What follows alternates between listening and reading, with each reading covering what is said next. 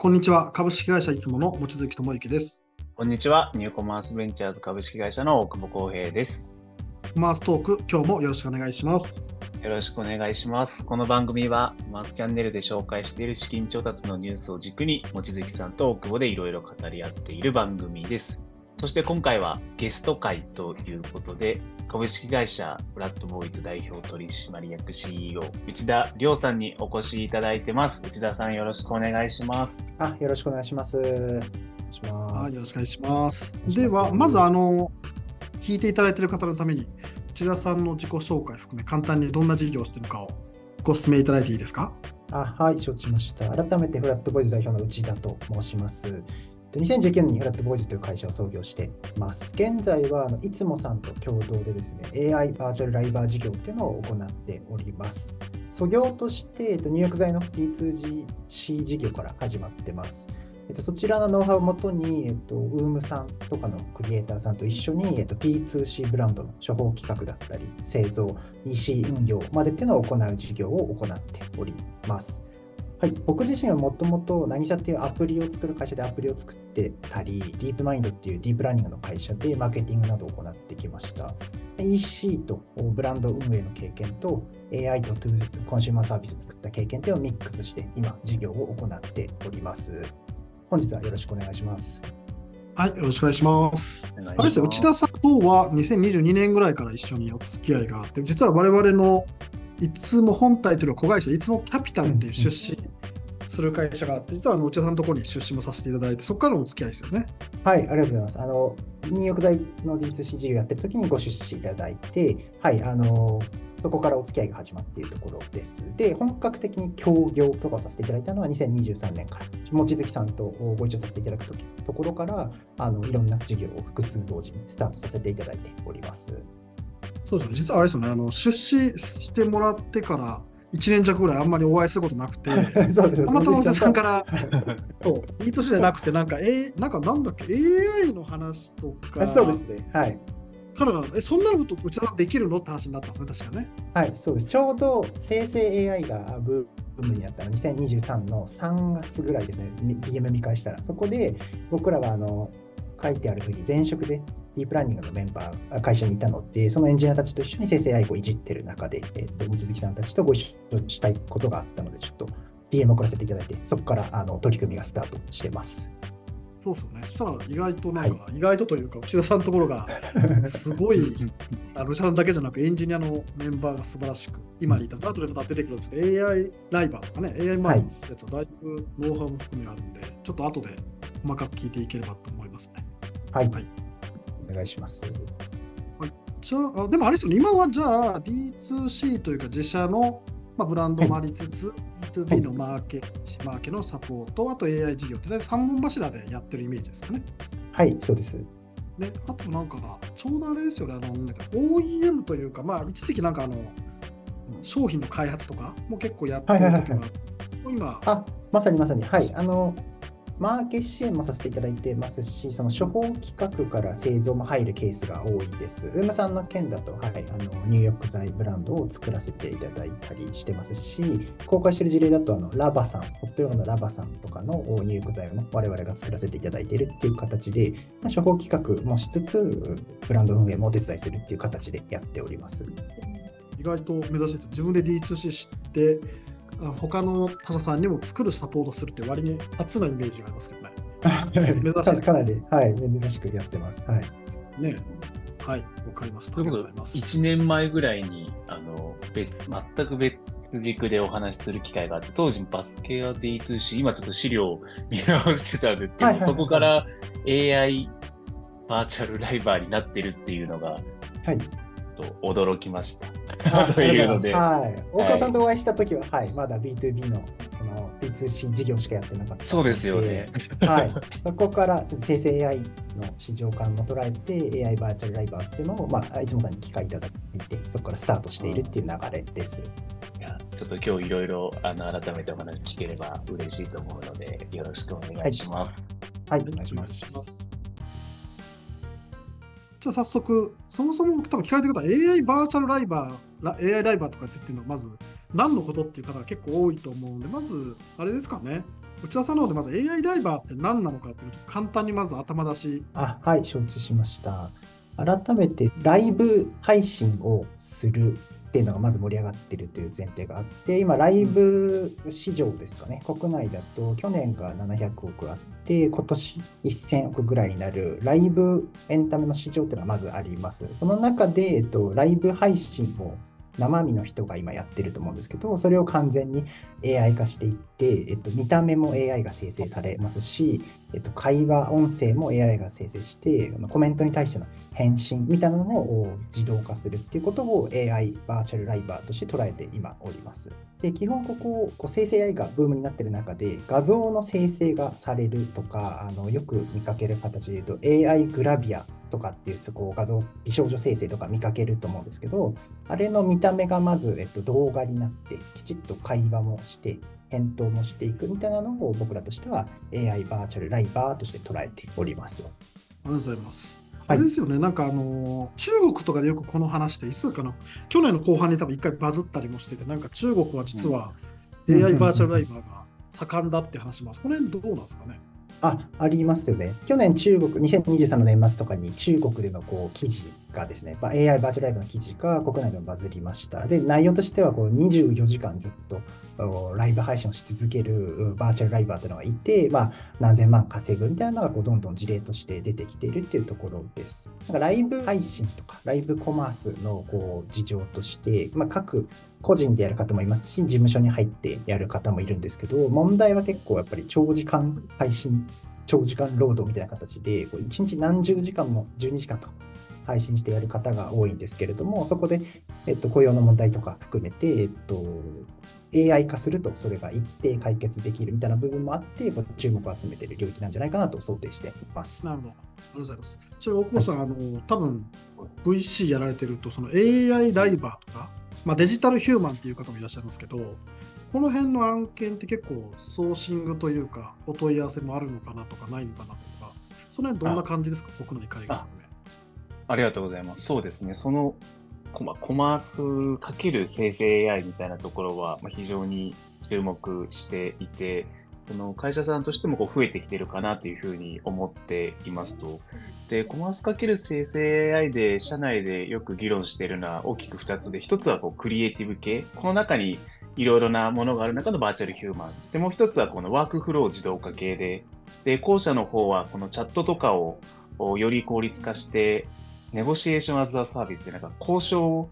オートメーションを進めていくっていうようなところは結構注目していて、海外だとそれこそウォルマートがファクタムっていうところを導入して仕入れコストが 3% ぐらい下がったみたいな事例とかがあるので、こういうところは国内でも注目していますと。で、一方のクリエイティブ×生成 AI でいうと、まさに今やられているようなこのバーチャルライバーを含め、何をっていうのが画像とか動画とか、なんか 3D データっていうんですかね、商品のグラフィックの 3D データを作る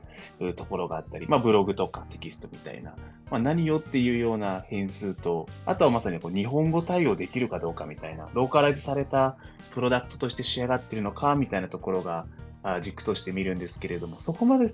このコマースに特化してとかライバーに特化してで、プロダクトとして国内にフォーカスして消化できているところはまだまだ出てきてないのかな、そんなに出てきてないのかなという印象はありますね。はい、ありがとうございます。じゃあまだこれからというか、チャット GPT 自体は去年だいぶ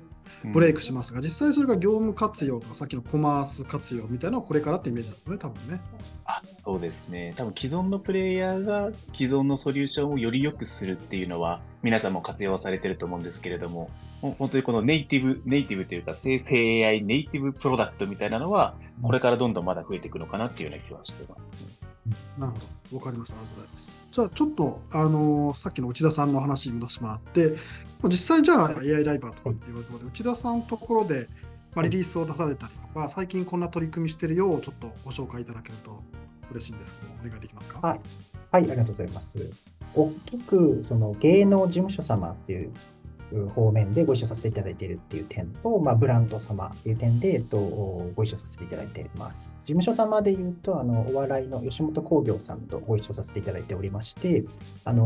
EXIT さんのお二人を、AI 化させていただいております。で、ブランド様でいうと、いつも様と一緒にやっていて、P&G さんがブランド様として、スポンサーとしていただいているという形です。で、実際に、23年の12月に、EXIT のりんたろーさんの AI、通称、りんたロイドって呼んでるんですけれども、りんたロイドで、P&G さんの商品を紹介させていただきました。YouTube のライブ配信をさせていただいて、1時間程度ですかね、配信させていただいて、しっかりコンバージョンも出たというキャンペーンをさせていただきました。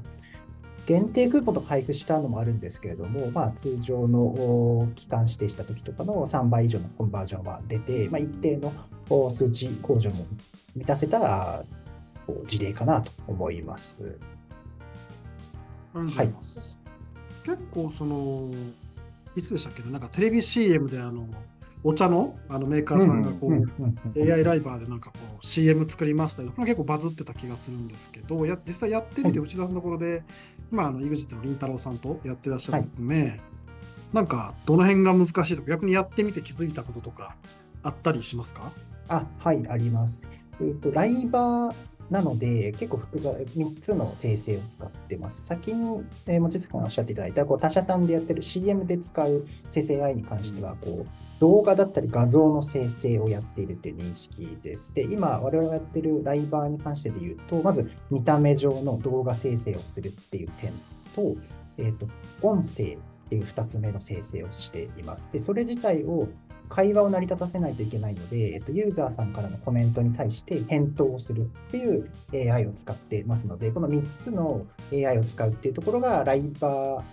バーチャルライバーの難しいところ、かつ奥深いところかなと想定してます。あれですよ、実際YouTube の方にも上がってたりもしましたけど、かなり AI かねちでしたっけ、りんたろーさんのもう一人の相方の方が。そうですね、かねちさんもちょうど、はい、この3日前ぐらいにリリースしました。はい、すごいですね。すごいです。もう実物と差が分からなかった正直。AI カネチは何が AI じゃないんですか？あれは。あれは全部でも AI です。動画も音声も AI です。はい。で、実際にファンの方からも反応は良くてですね、結構初速も500リツイートぐらいしていただいたりもして、コメントも相当数来たんですけど、ファンの方たちも全然分かんなかったとか、声最後まで聞かないと分かんなかったって言っていただいて、結構ご本人再現近しい部分ができたかなと思ってます。技術的には画像、はい、動画とあと声と、あと何喋るかみたいな、はい、テキストの出力とインタラクティブみたいな、この3つの構成要素とかだと何が結構難しいとか工夫が必要だったとかもあったりされるんですか？はい、ありがとうございます。初期に関しては見た目部分が難しかったです。で、りんたろーさんのりんたロイドを作った時のアプローチっていうのは、ちょっと 3DCG っていう技術も使って、生成 AI プラス 3DCG みたいな技術で作ってるんですけれども、結構人の手もかかって難しかったなっていう点なんですが、かねちさんの AI に関してはもう、動画自体を動画データをもとに生成するっていう技術に変えたんですけど、そうしてやったらうまくいったっていう形で、このトライアンドエラーがまず難しかったっていう点が一つです。で、もう一つの会話部分に関しては、日本語の返答ってめちゃくちゃ難しくて、文脈によって、この返答のコメントが変わるっていうのは日本語特有なので、その辺が非常に難しかったです。例えば漢字で君って書くものを、あれ漢字だけで出力すると、コメント来ちゃうと、くんとかって言っちゃうんですけど、あの辺を前後文脈含めて戻したりとか、そもそもくんって、君って打たれたものをカタカナに変換して読んじゃうとかもちょっと微修正してたりとか、そういったところを調整していくのが難しいって感じですかね。もちろん音声も語尾を本人に近づけるとかは結構細部までこだわって、動画データ事務所さんからいただいたりもしつつやらせていただいています。結構あれなんですよ、タレントの方を使うと事前に声を収録するみたいなことも事前にやって、声をチューニングっていうのがちょっと分かんないですけど、そういうこともちゃんとしていくってことですね、はい、流れて。まさにです、まさに。はい、既存の動画もいただきましたし、しっかり収録もさせていただいて、音声とかを集めたりしております。この辺が結構巷の AI 美少女とかと結構大きく違う点かなと思いまして、 AI 美少女とか綺麗な画像生成とかっていうのは結構商用利用関係なくできてしまっているものなので、企業としては扱えないものが多いなっていうのが当初からの所感でした。多分個人の方がやる分には問題先送りできるのかなと思ってるんですが、企業としてやるためにはしっかり、事務所さんと権利しっかり許諾取った上でそのデータもいただくというのは重要かなと思ってまして、それで当初から吉本さんはじめ事務所さんとご一緒しているっていう背景があります。昨年結構フェイクニュースじゃないけど政治家の人とかがなんか例えばイーロン・マスクとか岸田さんとか喋るみたいな、あの辺とやつって見た時もほとんどこう違いが本人と分からないみたいなこともありますけど、今後多分もうちょっとそういうタレントさんなのか AI なのかって境目がだんだん分かんなくなってくる感じもあるんですかね。もっとね、テレビに出てくるとかね、おそらく分からなくなってくるんだろうなと思います。まさにテレビとかの話でいうと、ニュースのキャスターの音声だけを読み上げるみたいなところはもう一部 AI が使われているのは国内でもちょこっと出てきたりしているので、そこからニュースキャスターさんの見た目が現在のアナウンサーさんになってくるみたいなのは一部出来上がってくるんじゃないかなと思いますし、実際に EXIT さんの AI の方でもそういった動きは今後やっていこうと思っています。番組の一部のコーナーを担当してもらうみたいなのは今後、今できればなと思って、局さん側ともちょっと話したりします。なるほどですね。ちなみにちょっとそもそもなんですけど、こういうデジタルヒューマンとか AI ライバーとかっていうのは今ライブコマースっていうところに一個活用用途があると思うんですけど、実際これがビジネスを生み出したりとか収益を生み出すみたいな、では PR してこうバズるとかじゃなくて、なんか他にどういう用途なり活用、ビジネス上の活用ってあり得るんでしょうね。ありがとうございます。ライブコマースとしてこう実際に商品販売していくとか、ライブ配信自動化して投げ銭をユーザーさんからいただくみたいなのはまずあり得るっていう前提で、他のつながりで言うと、広告に使えるみたいなのは分かりやすくあり得るかなと思ってます。今までのケースで、過去のケースでいうと、静止画広告に使うっていうのはそうだと思いますし、せっかく動いてるライバーなので、動画広告にも使えるっていうのはありだと思ってます。分かりやすいユースケースでいうと、タクシー広告の最後に商品名をこう発言して動くっていう、芸能人の動画よく見るかと思うんですけど、ああいったのには使えたりもするでしょうし、静止画の方でやってるタレントサブスクみたいな、タレントさんの静止画を一定貯めていて、それをサブスクで使えるみたいなのの動画版っていうのは出てくるかなと思ってます。あとありそうなのが、TikTok とかの動画も本人じゃなくても生成できるので、ああいう SNS 用コンテンツをもうまるっとやってしまうみたいなのもあり得るかなと想定してます。ちょうどあれですよね、ちょっとこの配信の日が分かんないですけど、オープン AI からもなんか動画で生成するすごいやつ出てましたもんね。空が出ましたね。あれ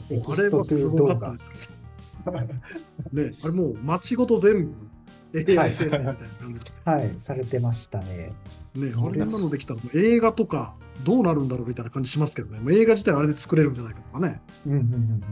なると思いますし、著名な方とかがブログとかでも書かれてましたが、シミュレーターであるみたいな書き方をしてたりまして、動画自体でシミュレーション、街のシミュレーションとかもしかしたらできるんじゃないかみたいなので使われるケースは増えるかもしれないなと思いました。なるほど、確かに。なんか建設会社さんとかショッピングモールを作るときってテストでこう人を実際動かしてみたいなのをやるっていうのに近いのがもうちょっとリアルにできたりとかするんでしょうね。多分街のモックみたいなのが出来上がるとかはありえそうだなと思ってます。例えば新築の家買う方が例えば自分と子供と家族が住んだらどう動くのかとかね、実際ああいう家の中で生活してるゾーンも作れちゃうとかもありえたら、建てる前になんかシミュレーションできるからいいですよね。ところが結構ありえるのかなと思いました。確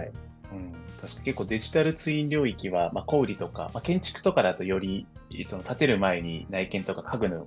配置とかしてコマースにつなげるっていうのは結構出てきている印象ですけど、小売りとかで作る前に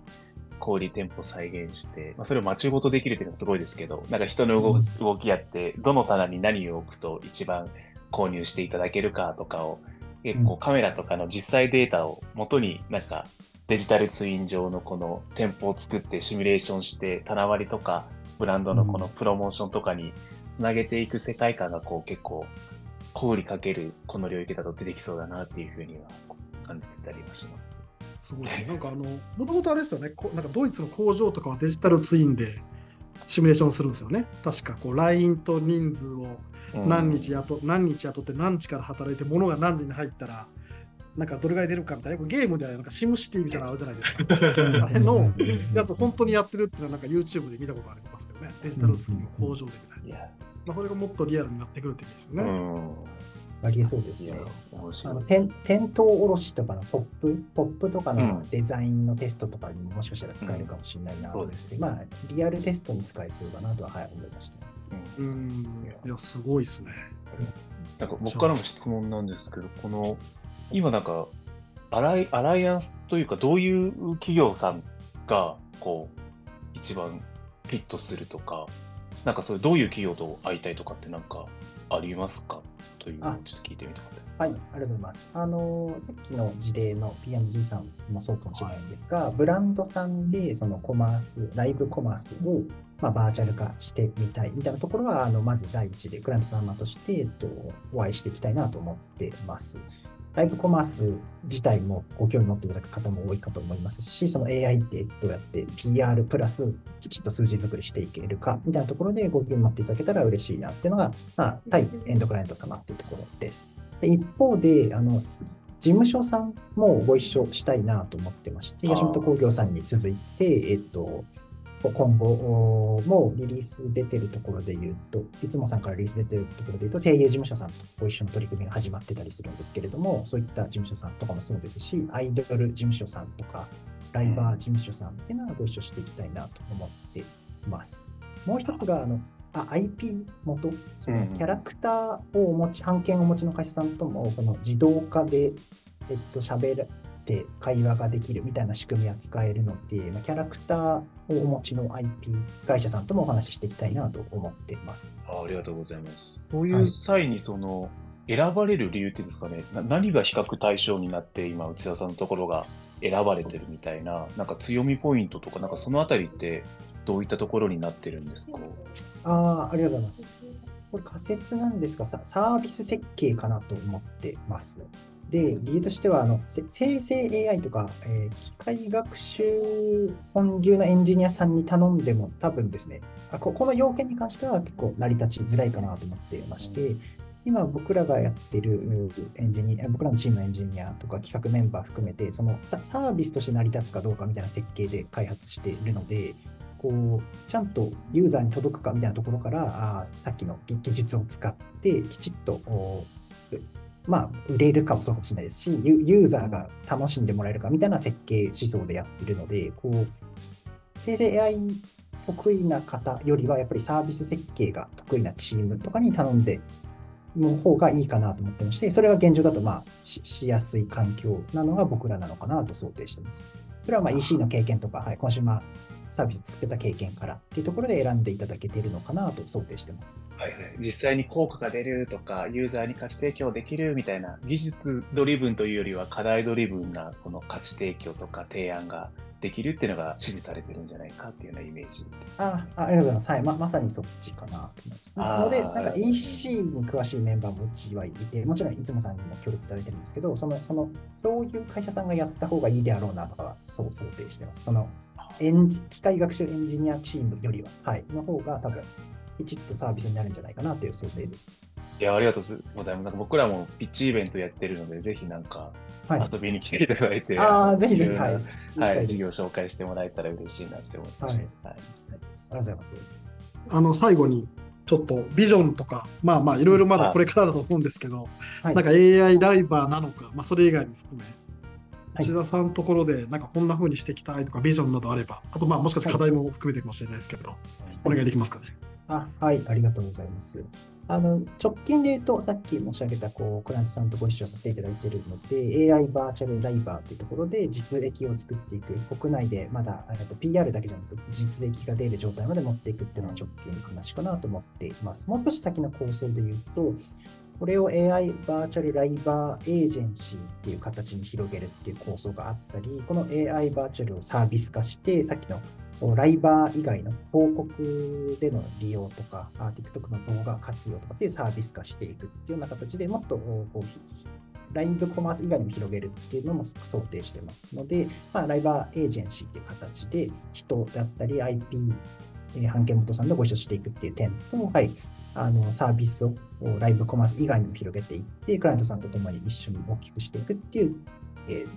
構想を今持ってます。で、もっともっと言うと、やっぱり日本の IP を活用してグローバルでの事例作りみたいなのが、このタイミングであったりとか、AI 化によってやりやすくなるなと思ってますので、この辺グローバルって視点は忘れずに、版権元さんもそうですし、ブランドさんとご一緒で大きくしていきたいなっていうのを思っております。はい、現状はそんなことを考えてます。はい、ありがとうございます。あとあれですね、まだまだスタートアップという採用も結構積極的にされていらっしゃるのかなと思うんですけども、どんな職種を採用したいとかあれば最後にやってます。はい、ちょうどユートラストさんの有料版を契約したとこでして、大きく2職種を募集させていただきたいなと思ってます。一つが AI ライバーの開発に携わるエンジニアさんです。で、ここは今もうほぼ一人で作ってる状態でして、ここはぜひですね、若手エンジニアさんに入っていただけたらご一緒したいなと思っています。要件としてはさっき申し上げた。AI とか機械学習エンジニアさんっていうよりは 2C でサービス作りしてた方とかだと嬉しくてですね、その方とご一緒に 生成 AI のノウハウも一緒に探していって作っていくってことがしたいので、生成 AI の興味があるサービス作りができるエンジニアさん、フロントエンドでもバックエンドでも、どっちもやったことある人が理想ですが、どっちかだけでも、ご一緒できたら嬉しいなっていう点です。でもう一個がビズデブ職種で AI ライバー事業を含めて立ち上げていくにあたって、EC×AI× この IP みたいな部分で、ちょっとご興味ある方がいたら、ライバー事業立ち上げをAIライバーっていう新市場でやっていくための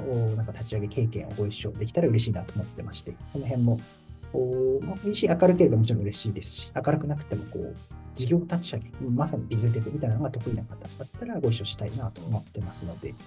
その2職種ぜひ募集中でございます。はい、ありがとうございます。なんかあれですね、最後の補足に、事業は多分結構魅力的ですし、これから未来を引っ張っていくような事業体なんですけど、内田さんの経営者の人柄、僕だいぶ1年以上させていただいてるんで、内田さん多分あれですよね、僕が会った中でも、EC 詳しいのはもちろんそうなんですけど、優しいですよね、経営者として。ありがとうございます。すごい思います。怒ることはあんまないですね。ね、いつ聞いても若干、プロジェクトのテンパる時あるじゃないですか。その時は内田さん、すっごい淡々としてらっしゃる印象が。うちのメンバーもよく普通だからうちのスタッフのテンパる時あるんですよね。大きい厳しい時にみたいな、淡々としてますよね。ありがとうございます。フラットボーイズって社名はでもそれを意識してて、フラットにいようみたいなのをちょっと意識というか、僕が仕事の上で大事にしてることだったので、結構淡々とやっていこう、積み上げていこうみたいなのを結構意識してます。でもあれですよね、淡々としてるけど新しいこととかいろんなチャレンジな挑戦はね、めちゃくちゃ積極的に、僕が話しても、いや、それやってみましょうみたいなノリなんで、それがまたいいですよね。それは好きです。やっぱり一番立ち上げが好きですね。どっちかというと、オペレーションより、新規事業ずっとやってる方が好きです。だから、できないとか、あんまりそういう発言を一回も聞いたことないですよね。やってみましょうしか聞いたことないんで。確かに。それはあれですね、僕もそうですし、メンバーも結構新しいこと好きなので、プロデューサーもエンジニアもどっちもあれですね、新規なことやりたいっていうのが大きいので、それが恵まれてるかなと思います。大久保さんの内田さんの人柄がめちゃめちゃ出てるので、ぜひAI に興味ある人もそうですし、EC で新しいことやっていきたい人もぜひ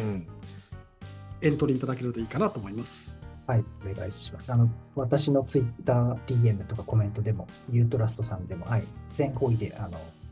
お気軽にいいねとかしていただければなと思います。はい、ありがとうございます。ありがとうございます。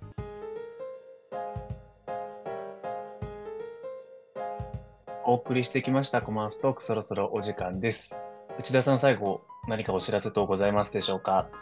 はい、ありがとうございます。今日前段でお話ししてきた、AI バーチャルライバー事業なんですけど、これの AI バーチャルライバーエージェンシーだったり、これをサービス化していくみたいなことについて、2月下旬から3月頭頃に、公開プレスリリースとかも出していく予定でございますので、ぜひチェックいただければ嬉しいなと思います。ありがとうございます。今回の YouTube とか動画の内容も概要欄にまとめておりますので、ぜひご確認いただければと思います。それではまた次回。